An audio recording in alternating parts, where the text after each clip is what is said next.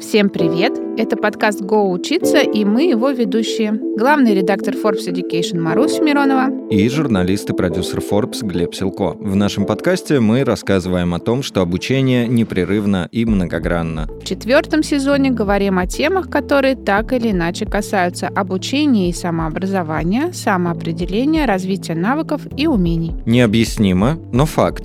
Почти каждый, кто начал проходить какое-либо обучение на онлайн-платформах среди взрослых, бросает его на полпути или просто не завершает. Чуть лучше показатели у корпоративных курсов, когда речь идет о прокачке конкретных прикладных навыков для профессии или направлении на курсы со стороны компании, но даже там нет уверенности, насколько качественно человек учился. Среди причин такого поведения – падение мотивации, недостаточная изначальная вовлеченность, угасание интереса к теме, ну и главное, конечно, банальная лень и прокрастинация. В общем-то, ни для кого не секрет, что многим из нас любые масштабные дела заканчивать сложно, как и ремонт. Но, может быть, дело вовсе не в людях, а в самих программах обучения. Например, в онлайн-формате многим может не хватать интерактива или сложно возвращаться к материалам и учебе после перерыва, который, кстати, может быть вызван тем же завалом на работе или другими личными делами, а не только желанием жить праздно. Можно ли подобрать себе учебу такую, чтобы ее не бросить в процессе, потому что она будет идеальным идеалом. И что делать, чтобы не бросить то, что оказалось не настолько идеальным? Беседуем об этом сегодня с основательницей и SEO Soft Skills Lab, преподавателем Сколково и Высшей школы экономики Александрой Клименко. Привет, Саша. Привет.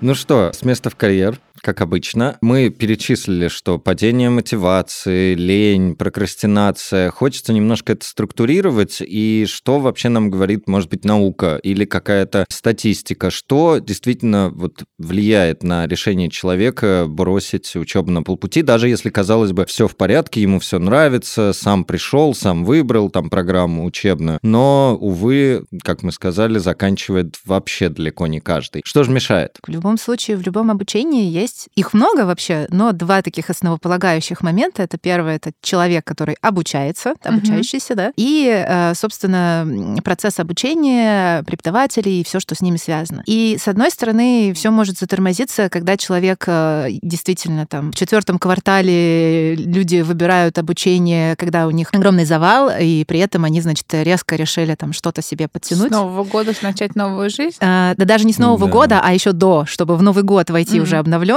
а у них и так завал. Это тоже бывает такое. А с Нового года это вообще про обещание можно сколько угодно говорить. Ну, в общем, в любом случае, может быть, история, естественно, которая связана с тем, что я на себя слишком много беру и потом сам себя как бы разочаровываю тем, что я не могу это делать, и поэтому бросаю. И там я придумал себе какую-то задачу, на самом деле она для меня не такая суперсрочная и суперважная. С другой стороны, есть вот этот процесс обучения. И там тоже многое может пойти не так, потому что, например, история с тем, что мне классно продали курс и классно рассказали, а потом, оказалось не то, чего я ожидала. И я бы сказала следующее, что чинить-то этот процесс нужно как будто бы с двух сторон. То есть со стороны человека, а действительно ли нужно мне это обучение сейчас, а действительно ли я там готов, смогу его взять, да, то есть, естественно, там это в том числе и про тайм-менеджмент, про какое-то, что там, да, есть ли у меня просто время физически, но это еще и про приоритеты, про какие-то блокеры, там, а готов ли я это сейчас делать, про если даже это вот обучение мне подходит, допустим, оно вообще мне нужно и важно, но сейчас оно мне не актуально, то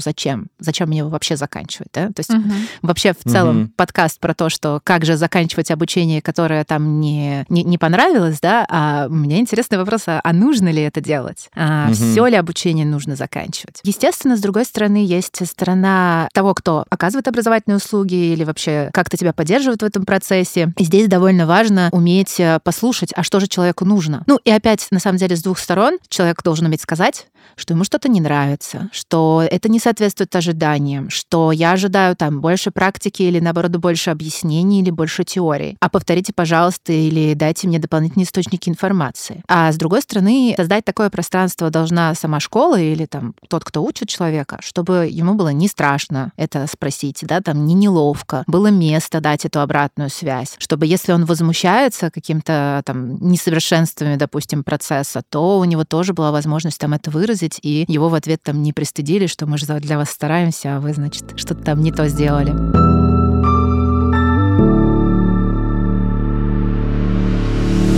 Друзья, в выпусках мы уже не раз поднимали тему нейросетей, того, как они развиваются и к чему нас приведут. Как-то мы даже пробовали с помощью чат-ботов придумывать вопросы к сериям, просили их ответить на те же вопросы, что адресовали нашим гостям. А в другом подкасте Forbes Истории мы решились на эксперимент. Там голоса живых актеров нам заменили синтезированные голоса от платформы SaluteSpeech и услуги YourVoice от команды Sber Devices. Мы хотим попробовать расширить это сотрудничество и, например, дать нейросетям возможность озвучить наши вопросы гостям и в этом подкасте, или дать им прочитать наши подводки. Вот, например, как звучала бы ее часть в этой серии. Необъяснимо, но факт. Почти каждый, кто начал проходить какое-либо обучение на онлайн-платформах, среди взрослых, бросает его на полпути или просто не завершает. Чуть лучше показатели у корпоративных курсов, когда речь идет о прокачке конкретных прикладных навыков для профессии или направлений на курсы со стороны компании. Но даже там нет уверенности, насколько качественно человек учился. Расскажите, что думаете об этом вы. А пока скажу, что применение для речевых технологий можно найти любое. Ограничение лишь в фантазии оператора. А попробовать что-нибудь озвучить с помощью синтеза речи можно, перейдя по ссылке в описании к этому выпуску, где, к слову, найдете и подробную информацию о платформе SaluteSpeech и услуге YourVoice.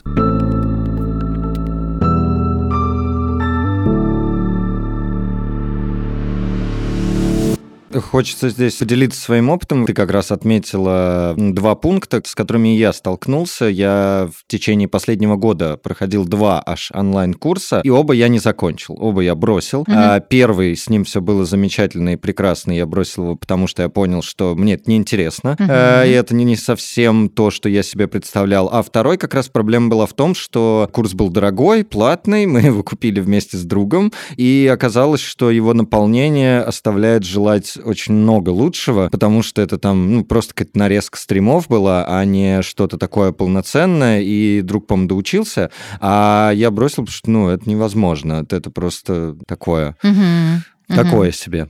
Так что действительно я здесь присоединяюсь. Вот мне даже сразу интересно, вот первое, ты говоришь, не понравилось обучение, а ты в итоге понял, что тебе цель тоже неинтересна, то есть как-то ты себе лишнюю цель поставил, ненужную, или все-таки выбрал не тот курс? Да, вот во втором, да, случае я в процессе, мне было очень тяжело и мучительно от него отказываться, и у меня было гигантское чувство вины, я заставлял себя делать эту домашку, как-то успевать по графику. Проблема была именно в качестве того, что просто мне было неинтересно, и я понимал, что я с таким же успехом могу книжки почитать. А что касается самой мотивации, в процессе я докрутил, может быть, намеренно, а может быть и нет, твои мысли до того, что я понял, что, в принципе, и сам этот курс мне действительно не то чтобы нужен, in general, что это просто прикольное новое знание, которым я хотел бы обладать, но это не что-то такое сверхопределяющее меня и не прям такое нужное. Поэтому, да, наверное, если бы прям это было для меня важно, наверное, конечно, я бы не бросил или что-то с этим сделал.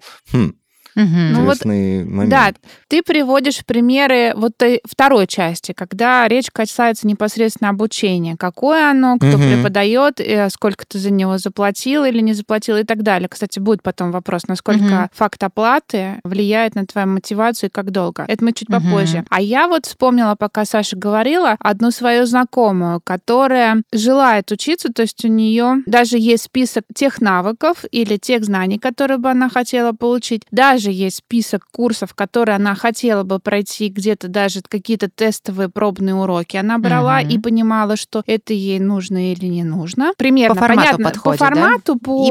по контенту, по теме, вот, по каким-то стартовым признакам. Понятно, что когда она начнет обучение, возможно, там, как и у Глеба, появится вопрос у нее. Но человек сидит и говорит, что там обучение, например, длится столько-то, в курсе столько-то часов, и когда я буду это все слушать, и когда же я буду делать эту домашку, она там есть, я не понимаю. То есть, раскладывая в своей голове эту нагрузку предстоящую, у этой барышни нет возможности найти окошки. Хотя нам со стороны, об кого она думает, да, нам кажется, что, мы говорим, вставай на час пораньше.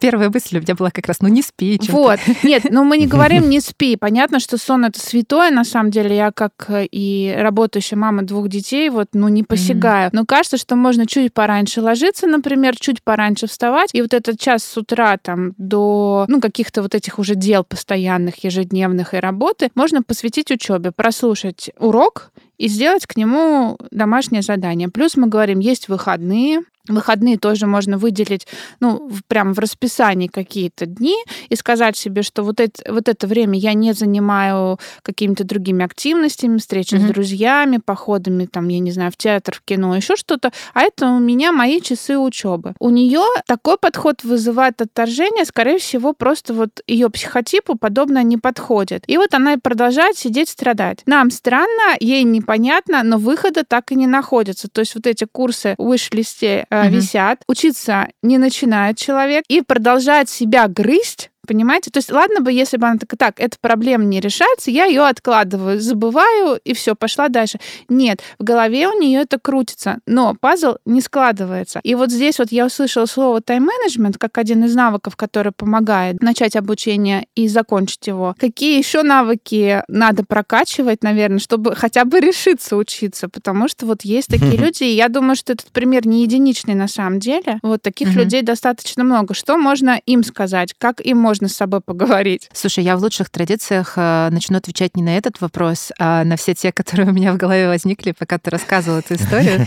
Смотри, на самом деле я таких людей знаю не очень много. Как раз больше я знаю тех, кто начинает и бросает. Как Глеб, и как я. Да, потому что понимает, что переоценил, или точнее недооценил, сколько обучение требует времени. Угу.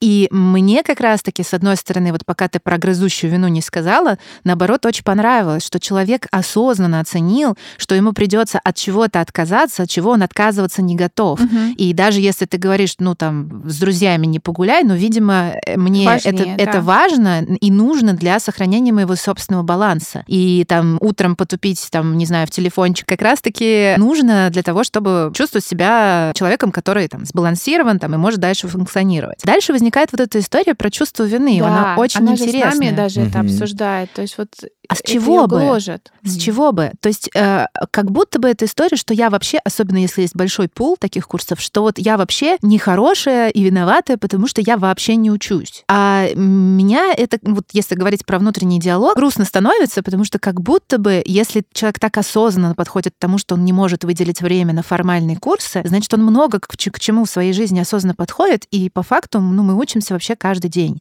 И учишься, можно находить абсолютно разные способы, и я бы сказала, что и подкасты, которые ты слушаешь, более, менее развлекательные и более, бизнесовые, это тоже учеба. И книжки, которые художественно, не художественно, да даже и художественная литература, тем более какая-то бизнесовая, это тоже какая-то учеба. И поэтому, если четко понимать, что вот у меня нет времени на такие формальные курсы конкретные, вот это не значит, что нет времени учиться. То есть это как раз-таки нужно искать другие форматы, другое что-то. И отказаться от концепции, что мне нужна учеба как факт, что вот я в этом году должна пройти минимум 3 курса. Вот. Нужно идти от мотивации и от какой-то задачки. У меня даже есть здесь пример, что мы же преподаем в Высшей школе экономики, у нас там есть студенты бакалавриата. И для них, естественно, как в бакалавриате, обучение у половины платное, бесплатное. В общем, у них много разных предметов, которые они проходят. И в том числе, причем у нас довольно эффективно построено обучение, то есть там очень много практики, очень много каких-то веселых игровых кейсов. Они с удовольствием туда ходят, но по факту я бы не сказала, что даже несмотря на то, что это большой курс, они очень много оттуда выносят, потому что обучение для них не совсем прикладное, оно больше рассчитано на руководителей, на людей, у которых постоянные рабочие кейсы. Мы даже видим, что люди, которые параллельно работают, они гораздо больше из обучения уже забирают. Но самое смешное, что проходит 2-3 года, и они снова возвращаются к нам на обучение уже за свои собственные деньги, и там уже ни у кого не встает вопроса. То есть это будут самые dedicated студенты, которые вот всю домашку сделают и найдут время, потому что они прекрасно понимают, что им это важнее. Они вдруг поняли, что им это нужно, но тогда они мимо прошли, и поэтому надо восстановить пробелы, чтобы практики использовать. И это даже нормально на самом деле. То есть и здесь я бы тоже на их месте себя абсолютно не винила, потому что они забрали что-то, это уже помогло им вырасти быстрее до того момента, до той позиции, где конкретно они сейчас находятся. И когда они второй раз проходят наше обучение, у них уже какой-то, помимо мотивации, есть еще больше кейсов, больше конкретики, они больше и со второй, условно, волны обучения забирают.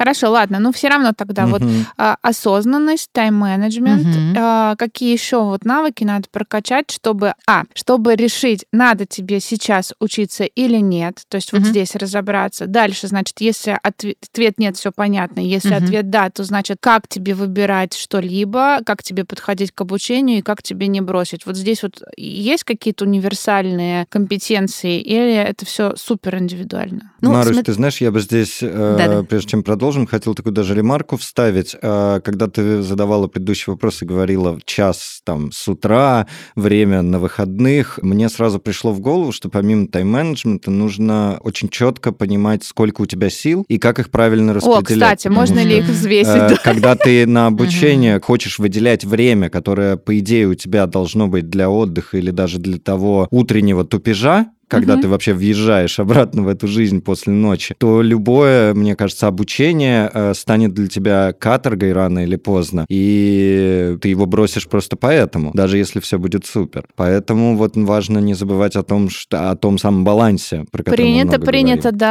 Принято. И еще вообще давайте не забывать о том, что иногда обучение становится формой прокрастинации, что я учусь для того, чтобы что-то не делать.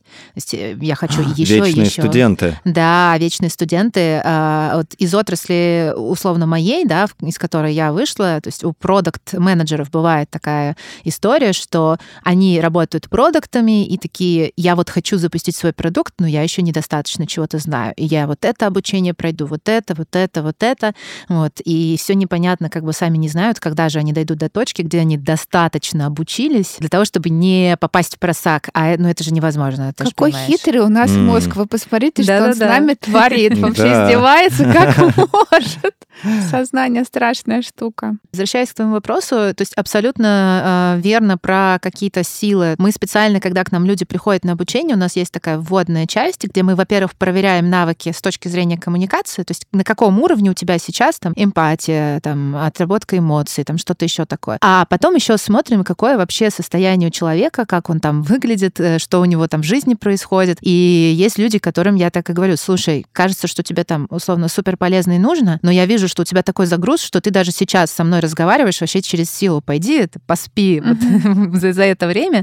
И потом, ну там условно, приходи, там, когда выспишься. То есть здесь, конечно же, нужно рассчитывать и силы какие-то на то, чтобы это было. Навык внутренних сил, я даже вот не знаю, как это назвать, но вот какая-то такая история точно есть. Ну и дальше, на самом деле, естественно, это и какая-то история там про ресерч, сравнение, задавание вопросов, поиск отзывов, но, к сожалению, она не даст стопроцентной гарантии в любом случае. То есть я уверена, что Глеб, если решался вот на это... Ой, Глеб, ты душнил еще тот, конечно, он тщательный. Да-да-да. Я на юрфак пошел второе образование получать осознанно и дико кайфовал 2,5 года, поэтому да, я немножко особый персонаж нашей конфигурации. Вот почему вы оба про учебу говорите как про каторгу, как про что-то, что забирает ресурс. Вот вы слышите, что вы оба это сделали, когда... То есть вот я, допустим, я не права, когда рассуждаю, что можно утром поменьше поспать или там вместо утреннего кофе учиться, но... Что же, учеба не может быть вот как раз той точкой опоры получения мотивации, ресурсов, вдохновения на жизнь? Неужели вот сейчас мы находимся в той стадии развития человечества, когда учеба — это просто...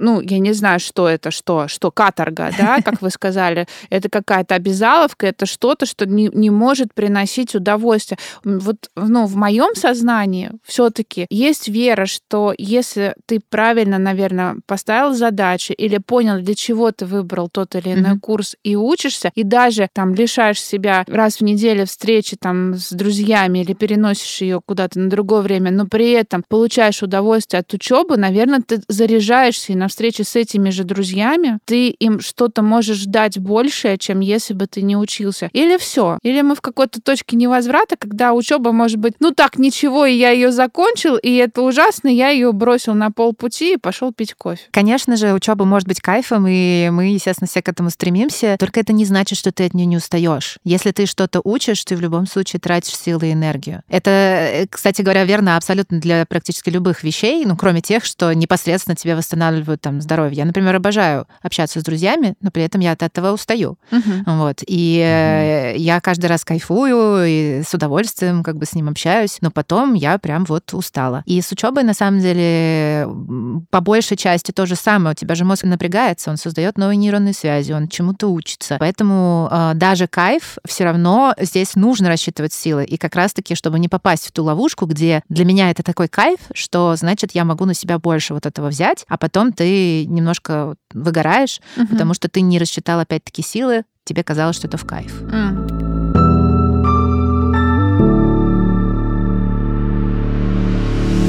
Слушайте, а вот хочется такой момент затронуть. Тут говорили, когда про иностранные языки в одном из выпусков, выяснилось, что нет людей, которым языки плохо даются. Это все отговорки для ленивых, скажем так.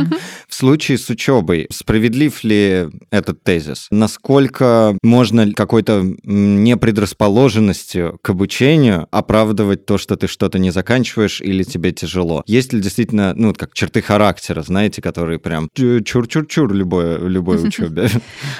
Слушай, ну здесь смотря что считать предрасположенностью и непредрасположенностью. Генетически, но я не отвечу на этот вопрос. С другой стороны, давайте точно, что обучение всегда это нелинейный процесс. То есть очень часто у кого-то очень разные вот эти ступеньки, типа быстро-быстро-быстро расту, потом начинаю тормозить и перерабатывать информацию, и прямо у меня плато, а то и вообще как бы еще и разучился как будто бы. Вот эта кривая точно у всех абсолютно разная и по-разному выглядит.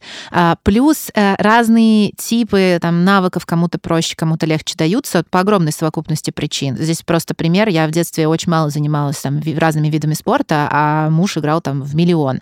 Соответственно, когда мы оба приходим на новый ракеточный вид спорта, у него за спиной 5 ракеточных видов спорта, а у меня 0. И понятно, что мы с разной скоростью будем как бы это делать. То есть плюс можешь ли ты находить эти взаимосвязи и понять, ага, это так же, как и там, или там нет, это не так. И тебе это помогает больше как-то учиться. Ну и, естественно, есть такие вещи, которые... Давайте называть их блокерами. Это могут быть какие-то травмы. Это может быть то же самое ощущение, что любая учеба — это каторга. Конечно, если я с таким настроем иду на обучение, которое мне даже супер нужно, и даже если в итоге оно окажется кайфовым, я все равно буду о нем думать как о каторге, естественно... Когнитивное искажение происходит, да? Да, абсолютно. То есть все равно будут какие-то блокеры, которые там лично мне мешают, ну, либо там большому количеству людей. И из-за них, естественно, будет у всех по-разному. Ну да, то есть здесь нужно уже с ними разбираться, с тем, из-за чего вам сложно учиться. Ясно. Ладно, давайте в позитивное русло пойдем немножко. Все-таки...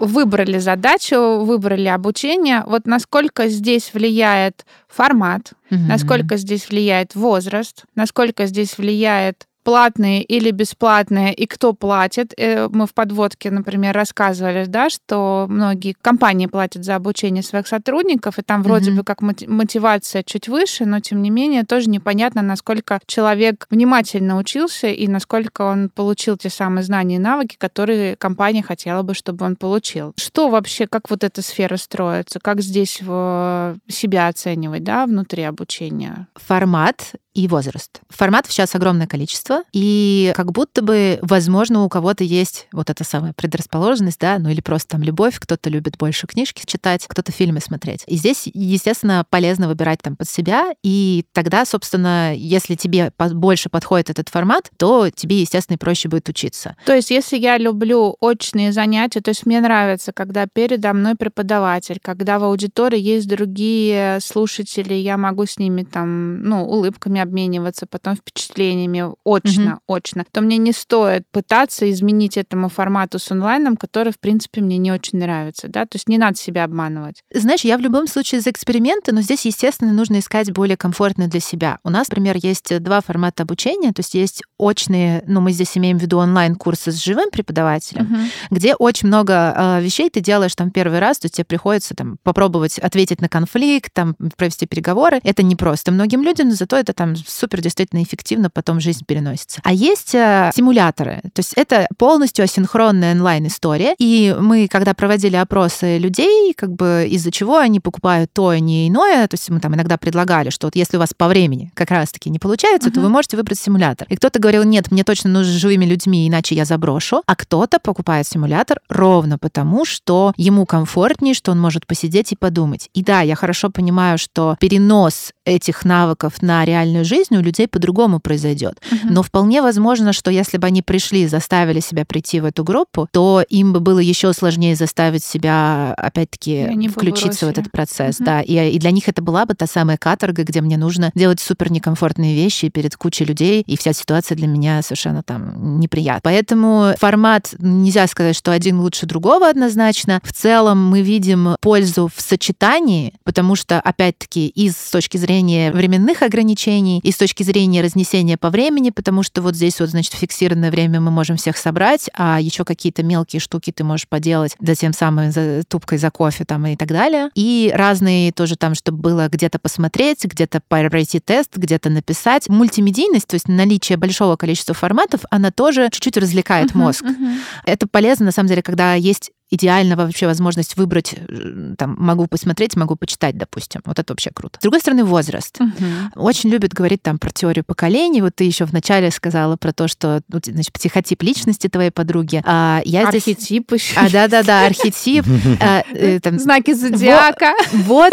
Вот я персонально, ну и мы в целом в компании очень против любой типизации, потому что она упрощает. Это как размер обуви, знаешь, то есть и как любая штука, которая тебя ставит в категорию. О, значит, у вас такой, а не такой. А значит, если у меня там такой-то размер ноги, вроде как я могу себе все время заказывать вот именно такую обувь, но почему-то одна мне подходит этого размера, а другая нет. Потому что, на самом деле, люди не ботинки, и они все-таки все абсолютно разные. И ставить себя особенно, да и тем более других людей в какую-то конкретную категорию, это значит себя ограничивать. Ожидать от себя какого-то поведения или от других поведения, которое тебе кажется должно быть им свойственно. И там дальше огромный пул проблем. Ты говоришь, вот я такой, вот это никогда не исправится, ну и, значит, я и не буду с этим как-то бороться, да, сам себе ограничиваешь жизнь. Ты можешь попасть в ловушку самосбывающегося пророчества. Ого.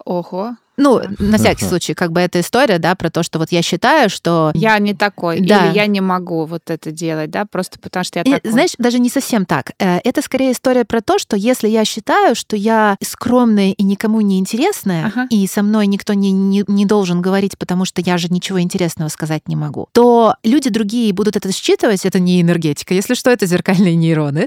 Вот я на всякий случай. Хорошо.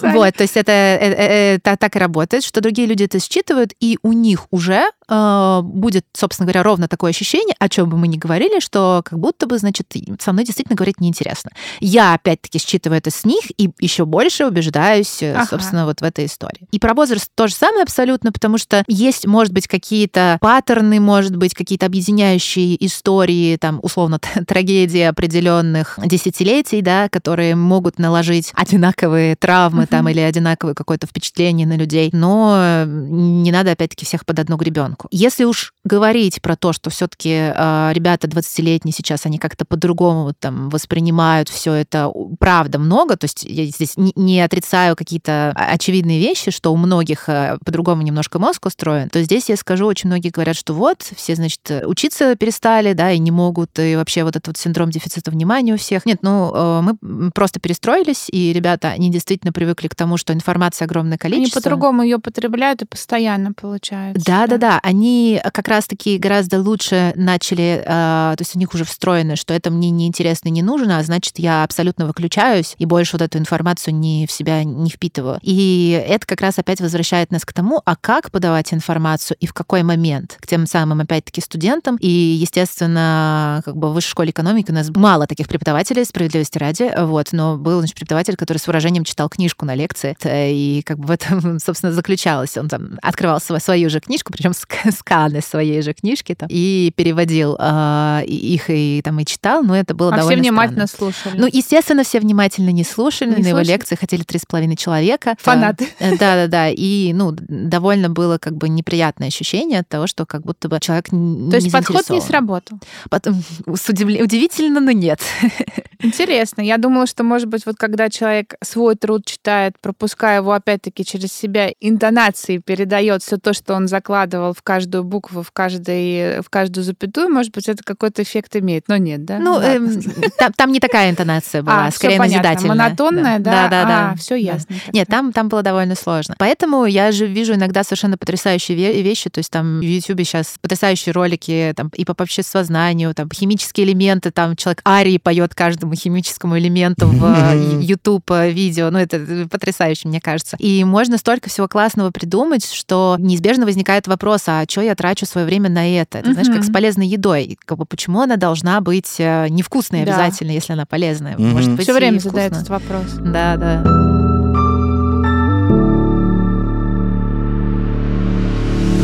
Так, хорошо, осталась оплата.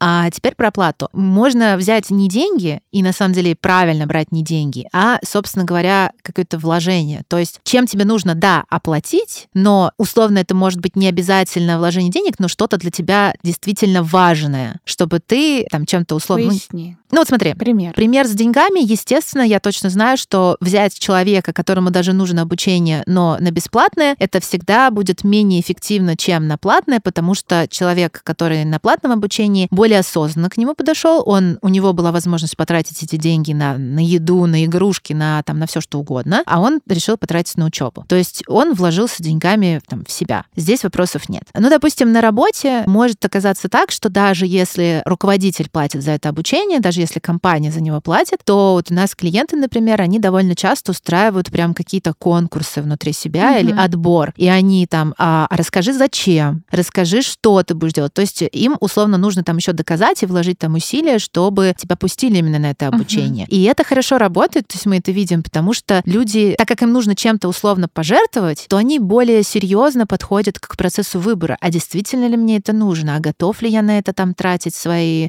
время и силы? Ну, опять возвращаемся к твоей подруге, да, и вот точно так же они более осознанно это делают. И так как я себе сам объяснил, что да, у меня, допустим, на работе сейчас новая команда, с которой куча проблем, и я должен научиться решать конфликты более экологичным способом, чем я делал это раньше. Поэтому мне очень нужно это обучение, пустите меня, пожалуйста. И каждый раз, там, встречая ту же самую ситуацию на работе, он такой, как хорошо, что я сейчас этому учусь. И у него дополнительная мотивация как раз-таки триггерная добавляется к тому, что пойду-ка я домашку поделаю. То есть нам ровно такие истории рассказывают, поэтому мы знаем, что вот это работает.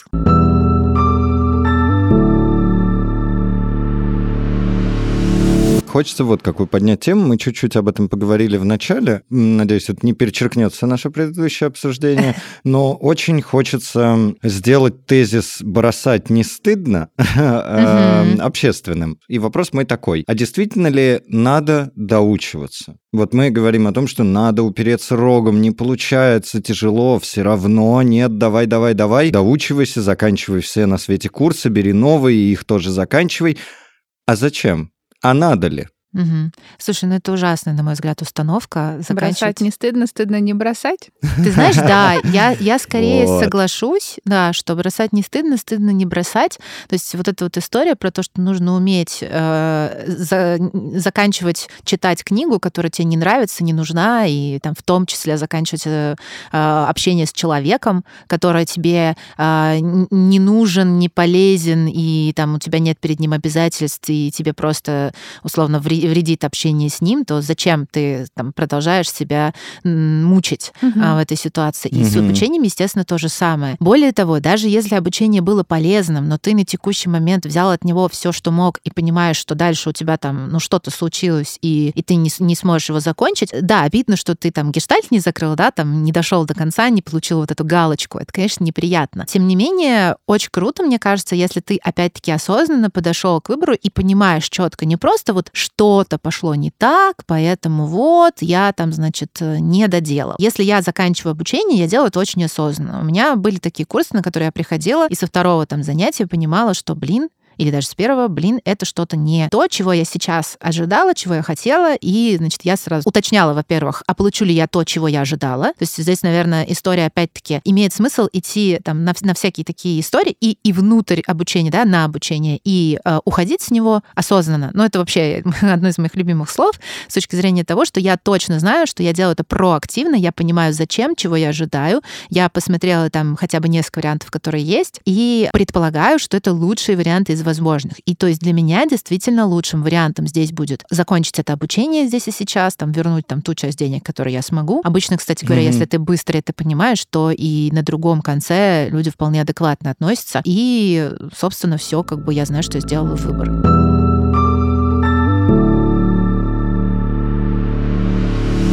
У меня вопрос сейчас. Осознанно выбирать, осознанно заканчивать. Ну вот есть люди, которые там себя опять-таки корят, потому что они начинают, бросают, и, видимо, бросают неправильно. То есть они из этих отношений выходят не экологично, потому что действительно один раз пропустил, там урок, ладно, нагоню, потом не смог послушать, допустим, или сходить, не сделал домашку, уже стыдно, все будут рассказывать, что домашку сделал, как-то обсуждать, а я-то не сделал, что я пойду, и как будто бы раз и слил.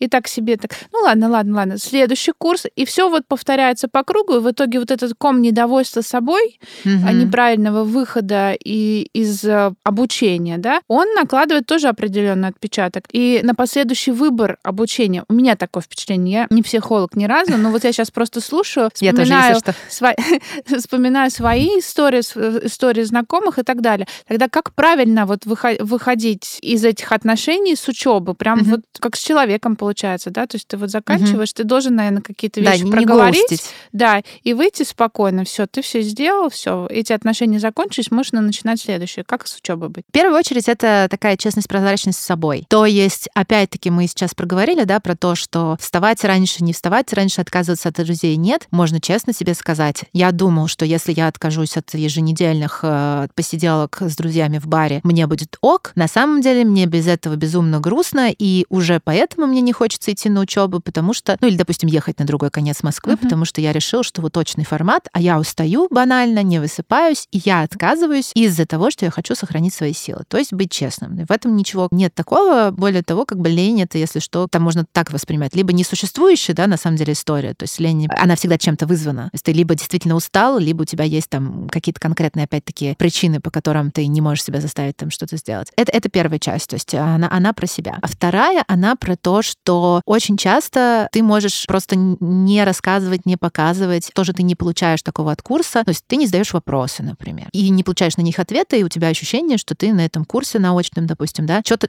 не то происходит, потому что ты как бы, да, что-то упускаешь. И, естественно, в следующий раз такой, блин, я и там не задал вопрос, ту тему не понял, и здесь что-то раз за разом не так. Вот. И, соответственно, у тебя, естественно, и мотивация снижается именно дальше вот принимать участие в этом учебном процессе. Ты не даешь обратную связь. Ребята, вот там, не знаю, договоренности меняются, или я вижу, что там нет той темы, которая была в курсе, и ты уже там тоже разочаровываешься. А как, если ты не умеешь и там не можешь дать обратную связь, собственно, организаторам курса, как они поймут, что тебе что-то не нравится? То есть чаще всего те, кто занимаются обучением, это люди, которые им горят и действительно искренне хотят сделать жизнь людей лучше. И если не дать им эту возможность, не рассказать, как сделать вашу жизнь лучше, то, естественно, ничего и не изменится, потому что они не телепаты. Поэтому умение давать как бы вот обратную связь, и нам ее очень часто дают ученики на курсах, они даже, как бы, так как у нас еще специфика, да, мы говорим про коммуникации, про эмоции, у нас вообще там сообщения из серии типа там, вот это круто, а вот это бесит. Вот. И тебе, конечно, в какой-то момент немножко больновато становится, когда тебе пишут, что типа там бесит платформа, там кнопка не работает, то, все, 5-10. С другой стороны, это же так круто, когда тебе это открыто говорят, иначе бы человек как бы с этим раздражением остался и реально бы в какой-то момент уже не пришел, потому что, не пошел бы домашнее задание делать, задолбали реально, да, что там что-то не работает. А так мы это нашли. И опять мы возвращаемся к тому, что есть ответственность и организатора учебного процесса. Потому что, во-первых, запрашивать проактивно обратную связь, давать место на вопросы, прям вот останавливаться, там, есть ли у вас вопросы, там, если это асинхронная история, напишите сюда свои вопросы, да, значит, вот как в истории с покупкой, у тебя должна быть конверсия, да, там, всеми способами ты пытаешься клиента на заявку вывести, то здесь ты всеми способами должен выводить клиента на всегда вопросы, на что вам непонятно, на что вам еще хочется, на обратную связь, для того, чтобы делать это лучше для себя и для него. И вот одна часть это вот именно, что запрашивайте. Во-вторых, на нее как реагировать. Я знаю, к сожалению, такие случаи, когда человек выдает обратную связь, а ему в ответ говорят, что, значит, радуйтесь, что хотя бы так есть. Сам дурак. Ну да. То есть это, конечно, супер непрофессионально и неэтично, когда такое происходит. И здесь в любом случае я буду стараться, что я могу сделать? Я могу задать уточняющие вопросы и понять, а что, собственно говоря, человека конкретно не устроило, если я не понимаю. Поэтому умение здесь как бы принимать обратную связь, с ней работать, показывать человеку, что ты можешь для него делать, принимать с готовностью там, его эмоции и потом уже аккуратно выводить его в какое-то адекватное русло, это супер важная часть организации вот этого учебного процесса, потому что иначе как бы мы все не будем расти.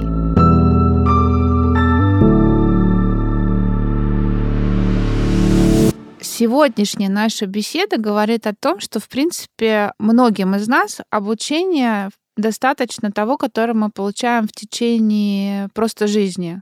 То есть тут послушали, там прочитали чей-то пост, тут задумались, здесь с друзьями поговорили. Так или иначе, это получение новой информации, которая, если тебе интересна и нужна, ты чуть больше заинтересуешься, ты задашь вопросы, да, или где-то еще дополнительно что-то почитаешь, поищешь. Mm-hmm. При этом концепция lifelong learning, mm-hmm. она все больше и больше и больше врывается в нашу жизнь каждого из нас, даже самых прокрастинирующих людей. То есть вот нам каждый день капают, mm-hmm. что надо учиться непрерывно на протяжении всей жизни. Надо учиться. Не хочешь получать hard skills, да, допустим, ты считаешь, что у тебя все есть, получай soft skills, да, mm-hmm. там учись быть эмпатичным, учись быть осознанным, mm-hmm. получай навык коммуникации. Ах, так.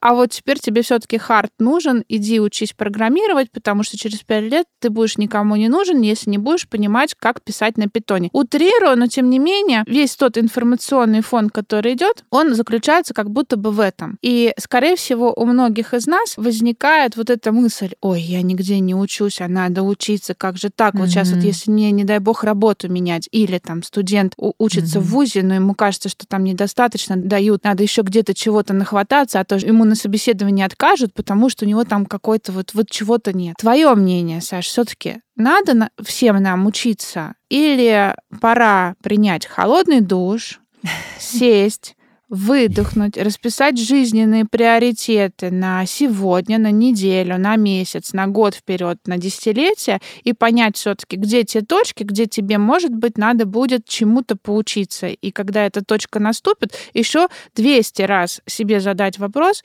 надо или не надо. Я тебе скажу, что в моей голове одно другому абсолютно не противоречит. Банально, как я изучала испанский. Я его немного знаю, и изучала я его так, что вместо Кэнди Краша нашу зеленую птичку любимую включала и просто учила какие-то словечки. А потом, собственно говоря, просто смотрела сериалы на испанском. Uh-huh. Половину не понимала. Ну, то есть как бы реально там я какие-то старые сериалы пересматривала, смотрела их на испанском. То есть оно не отнимало у меня практически никакого времени, сил. То есть я не открывала ни один учебник. Я взяла там 2 урока по грамматике, поняла, что мне скучно, я не буду делать uh-huh. домашку и ничего вот этого вот. А потом поехала на 2 месяца в испаноязычную страну. Мне тоже как бы, у меня не было супер нужды, но мне было в кайф, хотелось, и я очень сильно, очень быстро подняла еще сильнее, как бы прям вот мощным таким краш-курсом, условно говоря, уровень испанского языка. И я уверена, что там, если нужно будет опять-таки на испанском, допустим, говорить и работать, то да, вот эта история, что вот в этой точке мне тогда понадобится действительно какой-то курс, где там по 3 часа в день буду его изучать. То есть, на мой взгляд, одно другому вообще не мешает. И с точки зрения какого-то lifelong, это, во-первых, находить способы, как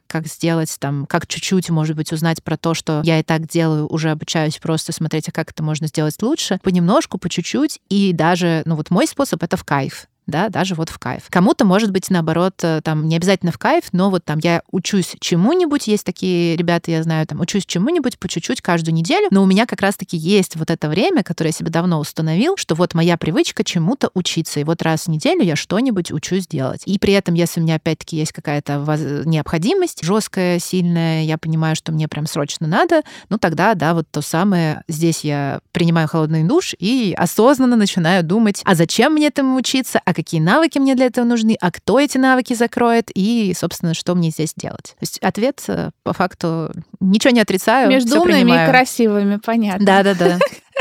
А можно и того, и другого, и побольше, пожалуйста. Да.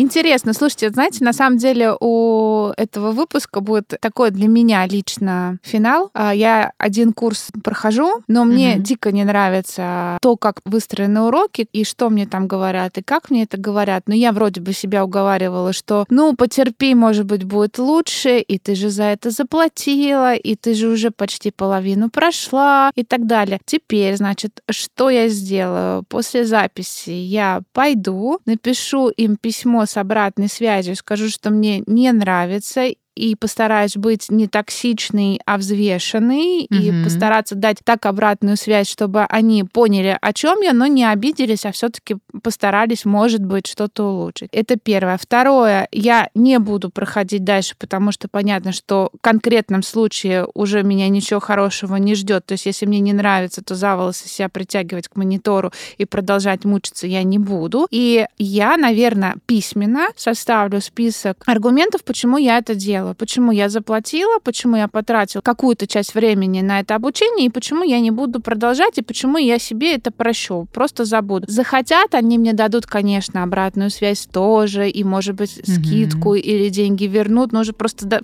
прошло достаточное количество времени, наверное, для возврата и так далее. Наверное, вот так экологично я выйду из этих отношений с этим конкретным курсом. Это вот такая большая часть для меня как результат. А вторая часть, что, наверное, все-таки действительно тоже будет какой-то чек-лист, если вдруг на меня нахлынет желание чему-то научиться, да, что я готова за что-то или заплатить, или бесплатно пройти, мне прям очень надо, я не посплю часочек, но вот послушаю какую-нибудь лекцию. Наверное, тоже будет какой-то списочек, где я себе скажу, почему мне это надо и почему мне это не надо. Посмотрю на него и постараюсь взвешенно подойти к выбору. Саша, спасибо большое. Мне кажется, это прямо вот хороший результат для меня, и слушатели, наверное, тоже какие-то выводы сделают.